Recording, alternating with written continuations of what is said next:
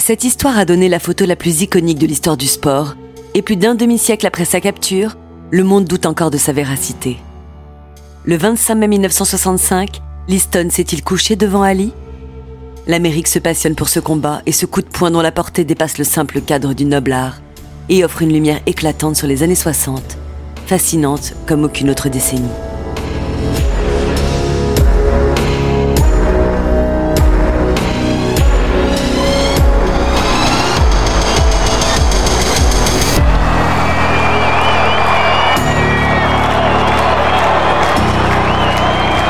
Bienvenue dans les grands récits d'Eurosport.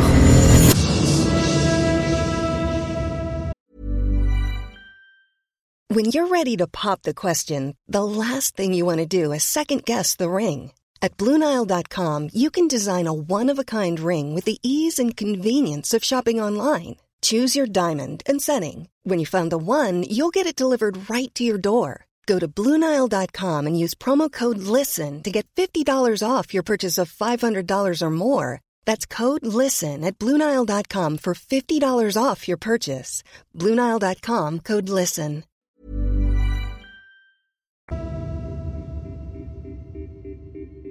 Bienvenue dans Les Grands Récits, le podcast d'Eurosport qui vous plonge dans la folle histoire du sport, entre pages de légendes, souvenirs enfouis et histoires méconnues, toujours à hauteur d'homme. Dans cet épisode, il est question d'une des plus grosses controverses de l'histoire du sport. Une célèbre photo, une légende et un morceau d'histoire de l'Amérique. Bonjour Hortense.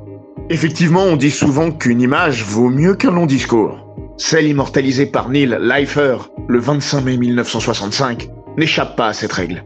Pour un peu, elle la définirait même. Muscles saillants et biceps droits en bandoulière. Mohamed Ali toise Sonny Liston et le monde. Affalé sur la toile, bras au-dessus de la tête, la terreur d'hier fait allégeance au roi, dont la couronne est plus que jamais ancrée sur son crâne. Pas une seule fois, pas une seule seconde, elle n'a vacillé. Gueule grande ouverte, celui qui ne veut plus qu'on l'appelle Cassius Clay, et le rappelle à quiconque s'y hasarde, crache sa rage de conquête. Au terme d'une revanche qui en a eu la saveur plus que le goût, et dans le cadre aussi unique qu'improbable de Lewiston, minuscule cité états-unienne de 41 000 âmes, Ali vient de lourder Liston au rebut. Au cœur du Maine, état périphérique de l'Amérique qui n'accueillera jamais plus un championnat du monde des lourds, le natif de Louisville vient aussi et surtout décrire l'une des pages les plus controversées de l'histoire du noble art. Et ça, l'image n'en touche pas un mot. Si l'on s'arrêtait à l'iconique cliché de Leifer, on n'irait finalement pas bien loin. Parce qu'au-delà de sa beauté mythique et de l'atmosphère à la fois surannée et authentique qu'elle dégage, la photographie ne dit rien de l'histoire, si peu. Elle en dissimule l'essentiel et l'exceptionnelle polémique née de ces quelques deux minutes qu'a duré cette revanche amputée de tout suspense. Parce que touché par une droite d'Ali après 1 minute 44 de combat, Liston est allé au tapis sans réclamer son reste. Il s'est relevé, n'a jamais été compté, et pourtant a été déclaré battu. Le coup de poing fantôme était né. Si cette image parlait, on entendrait Ali, bouche béante, s'en prendre à la fierté égarée de Sonny Liston. Parce que, une fois n'est pas coutume, le roi des lourds ne clame pas sa supériorité. Il en appelle à la dignité de son adversaire, dont l'infériorité est exposée au monde. Lève-toi et bats-toi, mauviette L'image ne montre pas non plus combien de fois Mohamed Ali a tourné autour de sa victime et l'a exhorté à revenir en découdre. Pour de vrai. Cette photo, au final, c'est l'histoire d'un mec qui flotte comme un papillon, pique comme une abeille, et d'un autre qui tombe comme une mouche. Cet épilogue, dont l'authenticité n'a pas fini de faire parler plus d'un demi-siècle après les événements, eut un prélude, 15 mois plus tôt. Il fut conclu par une première victoire de celui qu'on appelait encore Cassius Clay. Victoire impossible qui fit couler beaucoup d'encre déjà. Winner by a TKO in the seventh round, Cassius Clay. Lewiston ne fut que la suite logique du premier combat, organisé à Miami, et du premier coup de tonnerre sorti des poings de celui qui, à peine né, se considérait comme the greatest, et n'avait de cesse de le rabâcher à tout bout de champ. Le jour où Cassius Clay a croisé la route de Sonny Liston, pour la première fois de sa vie, le monde entier a cru que ce serait la dernière. Que le jeune champion olympique, sacré à Rome quatre ans plus tôt, se ferait démolir par son aîné. Clay, 22 ans, est surnommé Louisville Lip, parce qu'il l'ouvre tout le temps, à tort, à travers et souvent à raison, ne peut pas faire le poids face à l'immense Liston, champion du monde WBA et WBC. D'ailleurs, personne ne fait le poids face à Sonny Liston. Le genre de gars que l'on n'a pas envie de croiser à la nuit tombée, au bout d'une rue mal éclairée. Le jour non plus, cela dit.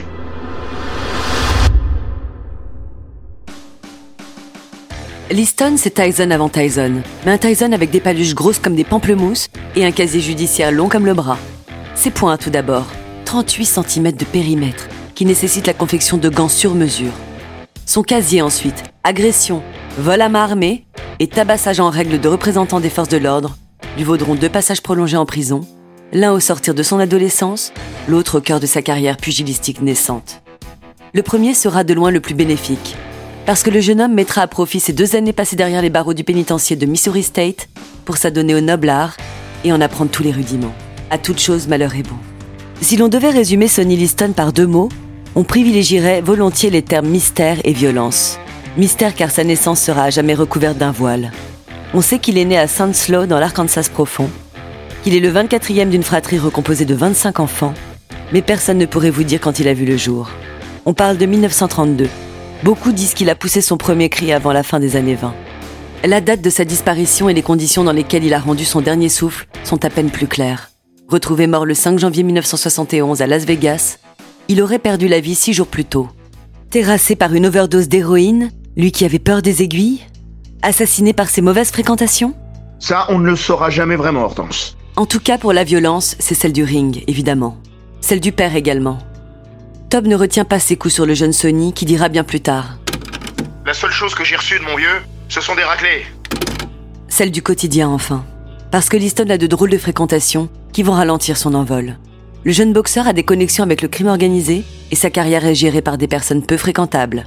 Frank Palermo, Frankie Carbo ou John Vitale lui sont associés et se servent allègrement sur la bête. Si Charles Sonny Liston est un boxeur prometteur, sa sulfureuse réputation le précède et il ne fait rien pour la distancer.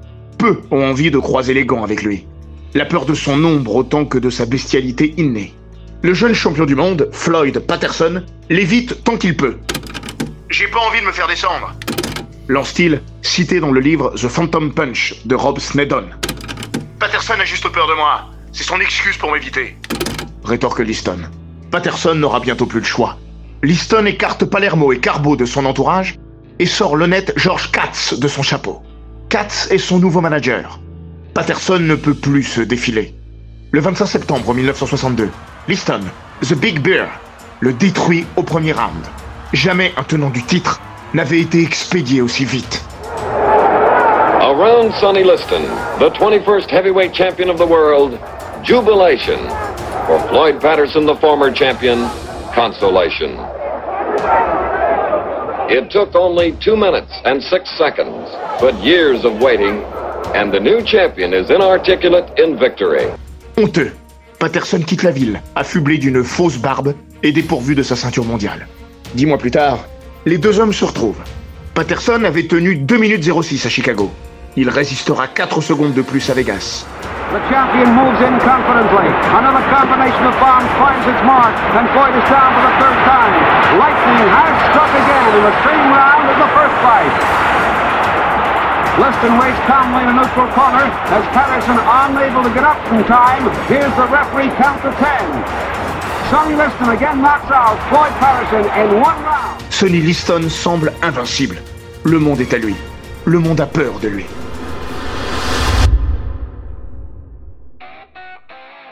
Le monde s'est vite dit, parce qu'il y a bien un gars qui n'est pas effrayé par l'ours Liston. Il s'appelle Cassius Clay, et son tour vient le 25 février 1964. Clay claironne déjà qu'il est le plus grand. Après 19 victoires, c'est un peu fort de café. Mais ça, le futur Mohamed Ali n'en a cure. Plus c'est gros, mieux ça passe. Si le palmarès et les accomplissements ne sont pas encore à la hauteur de ses revendications, tout Ali vit déjà en Clay et Liston va la prendre à ses dépens. Sur le papier comme sur le ring, on ne peut pas imaginer plus éloigné que Clay et Liston. Pugilistiquement parlant, déjà, l'un est grand, d'une finesse naturelle et d'une grâce absolue, l'autre, rablé, tient un marteau dans une main, une enclume dans l'autre et n'a qu'une envie, broyer votre tête entre ces deux outils. Liston et Clay n'est pas la même Amérique non plus. Si leur couleur est censée les unir, leur conscience politique les sépare inexorablement. Liston, bandit sans foi ni loi, n'en a pas. Clay, lui, porte déjà une ambition qui dépasse de loin les salles de boxe.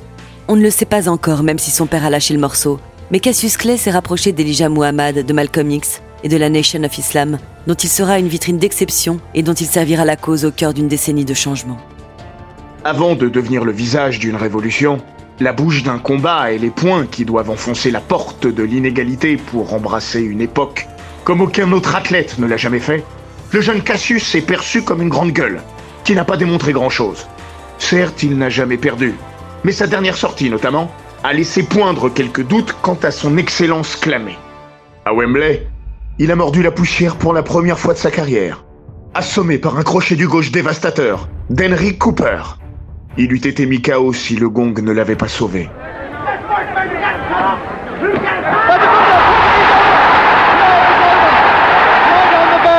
The bell has sounded, and he's up at about three, Clay. That was the end of the fourth round, and he hit him about two seconds before the end of the round. Tommy Little has gone to Clay's corner now to talk to them. And I think Clay has got a torn glove. Requinqué dans son coin par Angelo Dundee, Clay a mis fin au combat dans la reprise suivante.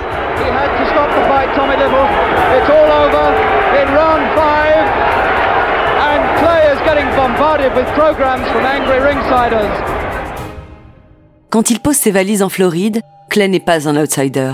Il est un menu fretin que Liston va avaler d'un trait. Le champion en titre est largement favori et la presse en donne à cœur joie quand il est question du duel à venir. Dans les colonnes du Los Angeles Times, Jim Murray écrit La seule chose à laquelle Clay peut battre Liston est la lecture du dictionnaire. Liston est illettré. Ce à quoi il ajoute Liston Clay, c'est le combat le plus populaire depuis Hitler-Staline. Là encore, 180 millions d'Américains espèrent un double KO. Quid du vénérable New York Times? Le quotidien n'a même pas envoyé son spécialiste de boxe, mais le jeune Robert Lipsight. Tout le monde pensait que Cassius Clay se ferait étendre tellement vite que ça ne valait pas la peine d'envoyer un vrai reporter. Alors ils ont fait appel à un petit stagiaire, c'est-à-dire moi, un des réviseurs de l'équipe de nuit. Mes instructions étaient très simples. En arrivant à Miami, je devais louer une voiture et repérer le trajet entre la salle où avait lieu le combat et l'hôpital le plus proche, de façon à précéder Cassius Clay aux urgences. Témoigne-t-il dans le livre L'Insoumis écrit par Judith Pérignon Repérage inutile, Clay va gagner. Sa victoire à venir, Clay va la construire avec ses poings et ses mots. Parce que Louisville Lip est une machine à détruire mentalement ses adversaires. Ali Clay saoule de coups et de paroles, comme il le fera avec Fraser notamment. Le jeune homme se fait le champion de l'Amérique noire, contre Liston qu'il ridiculise. Liston est un ours, oui, mais un vilain ours. Il sent comme un ours, dont il fera don au zoo local une fois qu'il l'aura terrassé, disait-il. Le combat est aussi psychologique. Quelques jours avant le combat, dans un article qu'il rédige pour Sports Illustrated, Ali en remet une couche et dans son incomparable style, résume le fond de sa pensée et sa motivation. Où pensez-vous que je serais la semaine prochaine si je savais pas crier et faire asseoir le public pour me regarder? Je serais pauvre déjà, et je serais sans doute à Louisville, Kentucky, chez moi, en train de laver des vitres ou de faire le garçon d'ascenseur, disant oui, non, tout en sachant où est ma place. Au lieu de ça, je dis que je suis l'un des athlètes les mieux payés du monde, ce qui est vrai, et que je suis le plus grand combattant du monde, ce qui j'espère est vrai. Maintenant, le public m'a assez entendu parler, et il me dit montre-nous ou ferme-la. Spoiler, Clay n'est pas près de la fermer. Contre toute attente, Clay va renverser Liston, comme il l'avait tonné sur tous les toits, et comme il l'avait déclamé dans l'un de ses poèmes aux vers improbables. Si Cassius dit qu'une vache peut pondre un œuf, ne demande pas comment et graisse la poêle. Parier contre moi est complètement absurde. Si Cassius dit qu'une souris peut battre un cheval, ne demande pas comment, mise tout sur la souris. Je suis plus grand. À force de tonner ici et là, toujours un peu plus fort, qu'il ne va faire qu'une bouchée de Liston, Clay est entré dans la tête de son adversaire, qui a fini par croire que le gars qu'il allait défier était complètement timbré et capable de tous les outrages pour parvenir à ses fins, comme lors de la pesée, où Clay entre littéralement en transe et paraît totalement incontrôlable. Liston n'a pas peur de moi, mais il a peur d'un cinglé. You tell Joe Wood and Liston that I'm here with Sugar Ray. Joe Woods is flat-footed and Sonny Liston is flat-footed. Sugar Ray and I are two pretty dancers. We can't be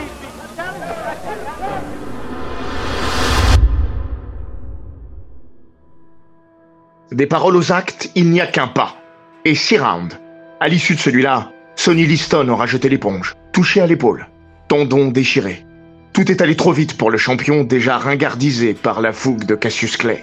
La seule frayeur du natif de Louisville intervient à l'issue du quatrième round, quand il assure à son coin ne plus rien voir, soupçonnant celui d'en face d'avoir mis quelque chose d'illicite sur les gants de son adversaire pour tenter de l'aveugler. Peine perdue. J'ai secoué le monde. Je suis le plus grand. Ravalez vos paroles. Clay a gagné. Le monde est circonspect déjà. Pas de coup de poing fantôme. Encore. Mais une blessure fantôme, pense-t-on. Et si Liston s'était couché pour faire gagner de l'argent à ses amis bandits Le FBI a des doutes, révélés en 2016 par le Washington Times, à la suite de l'ouverture des archives du bureau. Sonny Liston et ses amis pourraient avoir empoché un million de dollars en paréant sur Clay. Quand les deux hommes se retrouvent 15 mois plus tard, beaucoup de choses ont changé. Au lendemain de sa prise de pouvoir, Cassius Clay a confirmé les dires de son paternel et annoncé s'être converti à l'islam. Il n'est plus Clay, il est devenu Cassius X, abandonnant son nom de descendant d'esclaves. Elijah Muhammad, chef de file des Black Muslims, le renommera Mohamed Ali, un patronyme pour la postérité. Ce choix, celui de la radicalité, choque l'Amérique des années 60 qui ne partage guère les visées d'une organisation qui souhaite, entre autres, faire sécession avec les Blancs et posséder son propre pays au sud des États-Unis. En Ali, la Nation of Islam s'est trouvé un porte-voix d'exception. En Ali, l'Amérique s'est trouvé un nouveau méchant. Le battleur est devenu infréquentable. Liston n'est plus le seul bad boy sur le ring. La revanche aura lieu le 25 mai 1965 à Lewiston. Elle aurait dû se tenir le 16 novembre 1964 à Boston. Mais Ali, opéré d'urgence pour une hernie, a repoussé la date des retrouvailles, qui s'annonce pour le moins singulière, parce que personne n'a vraiment envie de cette revanche. Il flotte un air vicié et une atmosphère détestable au-dessus de cet acte 2, qui est également le premier match de l'ère Mohamed Ali. Il y a d'abord ce contrat quelque peu alambiqué, pour ne pas dire plus, et qui assurait, pour faire simple, un rematch automatique, ce que la WBA interdit. Du coup, aucun État US ne se presse pour offrir un lieu à la revanche, sauf Boston et le Massachusetts, qui finiront par jeter l'éponge moins de trois semaines avant la date prévue. Trop sulfureux. Avant même le premier coup de poing, ce combat est maudit. Mais il doit avoir lieu. Parce que les promoteurs se sont engagés à une diffusion aux quatre coins du pays, dans ce qui ressemble à du pay-per-view avant l'heure. Le match doit être diffusé en circuit fermé, dans des cinémas aux quatre coins du pays, et il y a autant d'argent à perdre qu'à gagner. Ce sera donc Lewiston, dans le Maine, ville minuscule et salle improbable, loin du Madison Square Garden et autres écrins majestueux. Rendez-vous à la Saint-Dominique Arena, patinoire à l'allure de hangar. 4000 places assises. Et ce sera devant 2434 spectateurs, dont Frank Sinatra et Elizabeth Taylor quand même. Devant quelques agents du FBI aussi. Parce qu'en plus d'être organisé dans la salle la moins à même d'accueillir un combat de ce prestige, Ali Liston est précédé d'une atmosphère délétère au possible. Trois mois avant, Malcolm X a été assassiné à Harlem lors d'une réunion publique organisée à l'Audubon Ballroom. Malcolm X était au premier rang lors du combat initial entre Clay et Liston. Il était le premier supporter de Mohamed Ali. Les liens se sont distendus depuis, parce que Malcolm X, répudié, a quitté la Nation of Islam. Ali est resté fidèle à Elijah Muhammad, désigné par les fidèles de Malcolm X comme le commanditaire du crime de son ancien numéro 2. Du coup, la rumeur enfle. Mohamed Ali pourrait être le prochain sur la liste. Des fidèles du prêcheur assassiné auraient envie de lui faire payer la mort de leur guide. La loi du talion. John Edgar Hoover prend la menace au sérieux. Douze hommes du bureau sont assignés à la sécurité d'Ali, qui, lui, préfère en rire. Vous allez faire peur à Sonny. Moi, je peux gérer, mais n'allez pas effrayer Sonny. Lance-t-il hilar la veille de la revanche. Après John Fitzgerald Kennedy, avant Martin Luther King et Robert Kennedy, il n'y aura pas d'autre drame, ni de victimes supplémentaires au cœur d'une décennie autant empreinte de liberté que génératrice de violence.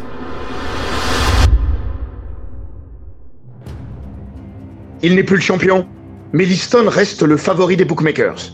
Parce qu'il n'a pas vraiment perdu à Miami. Il a abandonné. Ali, lui, est sûr d'une chose. Il va gagner. Encore. Je fais ce rêve chaque nuit depuis quelques semaines. À la cloche, je fonce à travers le ring et je touche Liston avec une bonne droite. C'est un vieux truc psychologique qu'Archie Moore m'a appris. Ça montre à l'ours qui est le chasseur.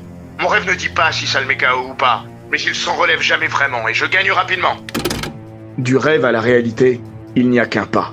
Ce 25 mai 1965, la cloche retentit. Ali fond sur Liston et lui balance une droite aussi improbable qu'imparable. Pleine de nonchalance et d'irrespect, elle marque Liston déjà. Garde basse, Ali, que beaucoup appellent encore Clay, nargue Liston, tourne autour de lui, ce dont il se vantera dès la rencontre bouclée et bâclée. Vous avez vu cette grâce magnifique? On n'a jamais vu personne bouger comme ça dans l'histoire. Mohamed Ali ne portera que trois coups à Sonny Liston, dont ce crochet du droit, entré dans la postérité. À peine 104 secondes de combat, Sonny Liston lance un jab du gauche. Trop court. Ali le punit d'une droite aussi fulgurante qu'elle semble inoffensive à l'œil nu. Le papillon et l'abeille. Liston s'écroule. Ali, prêt à l'enchaîner du gauche, range son poing, le toise et lui demande de revenir, presque incrédule, de voir l'ex-meilleur boxeur de la planète au tapis.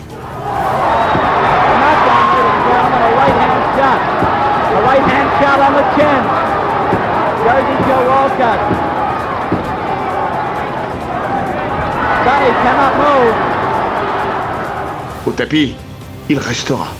La légende est en marche. Joe Walcott, arbitre du match, ne compte pas Liston. Il est bien trop occupé à calmer les ardeurs et la verve d'Ali, qui ne se rend pas dans le coin neutre, comme tout boxeur doit le faire quand son adversaire est au sol. Pendant ce temps, Liston tente de se relever, mais dans un effort théâtral au possible, retombe sur le dos. Ali danse, bras en l'air, autour de sa proie. Walcott n'a même pas pu entamer le décompte. La confusion règne. Liston finit par se hisser sur ses cannes. Ali repart au combat, qui est arrêté dans la foulée, au bout de 2 minutes 12. Mais pourquoi diable Walcott n'a-t-il pas compté Liston? Parce qu'il était trop occupé avec Ali et complètement dépassé par les événements. Et puis de toute manière, ça ne change rien à l'affaire, comme il le dira dans la presse.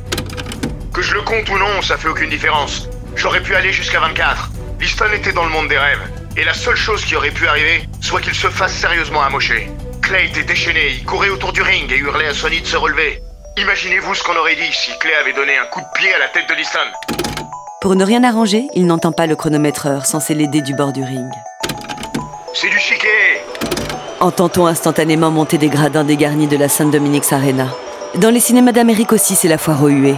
Nombreux sont ceux qui n'ont pas vu le coup fatal parce qu'ils étaient encore en train de rejoindre leur siège et ont l'impression de s'être fait enfumer par ce combat qui n'en a jamais été un. L'acte 2 était mal né. Il ne pouvait pas mieux se terminer. Un boxeur, Sonny Liston en tête, n'est pas censé tomber aussi facilement. A-t-il été réellement touché par Ali? A-t-il été suffisamment sonné pour être KO C'est là que ça se complique, Hortense. Les avis divergent. Et tout le monde est persuadé d'avoir raison. Pour George Chuvalo, posté au bord du ring, et futur adversaire d'Ali, ça ne fait aucun doute.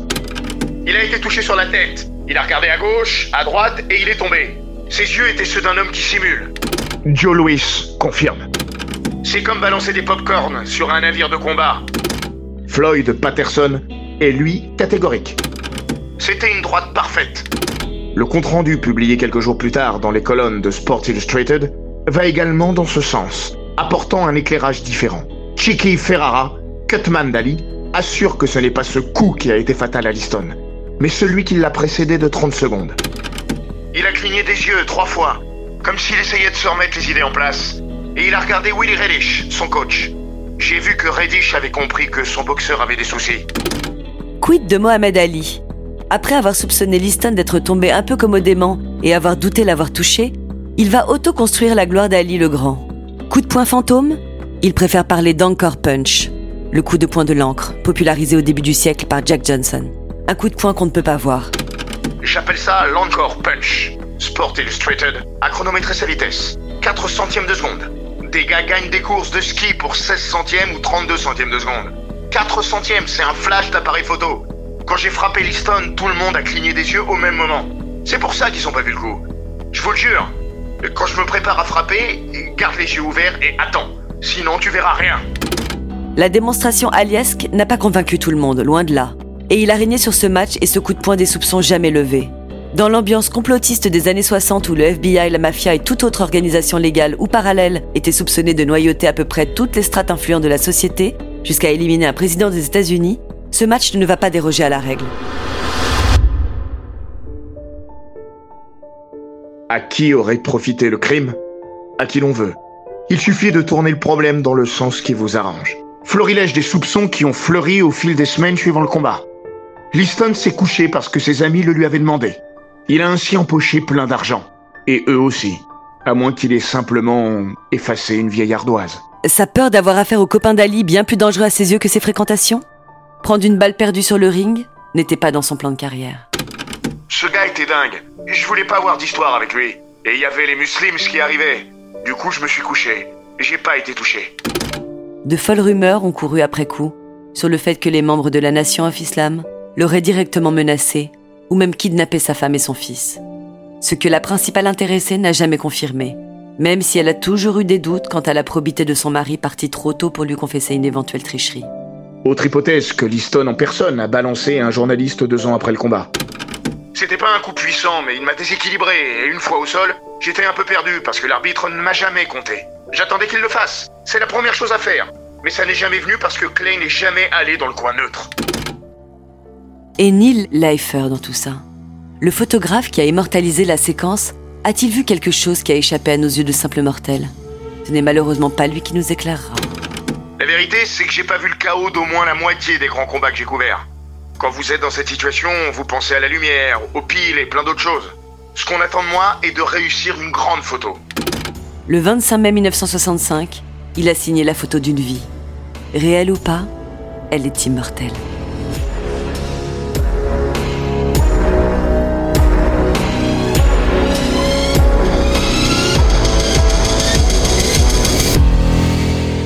Cet épisode des grands récits d'Eurosport a été écrit par Maxime Dupuis. Il est raconté par Hortense Marin et Florian Bayou. Monté par Romain Redon et produit par Bababam. N'hésitez pas à vous abonner, commenter, partager et noter ce podcast sur Apple Podcast, Google Podcast, Castbox, Spotify, Deezer et toutes les plateformes audio.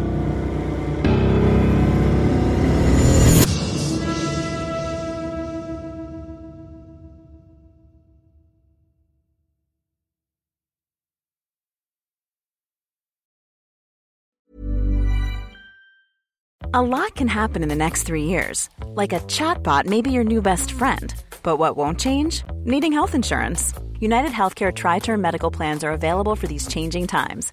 Underwritten by Golden Rule Insurance Company, they offer budget friendly, flexible coverage for people who are in between jobs or missed open enrollment. The plans last nearly three years in some states, with access to a nationwide network of doctors and hospitals. So, for whatever tomorrow brings, United Healthcare Tri Term Medical Plans may be for you. Learn more at uh1.com.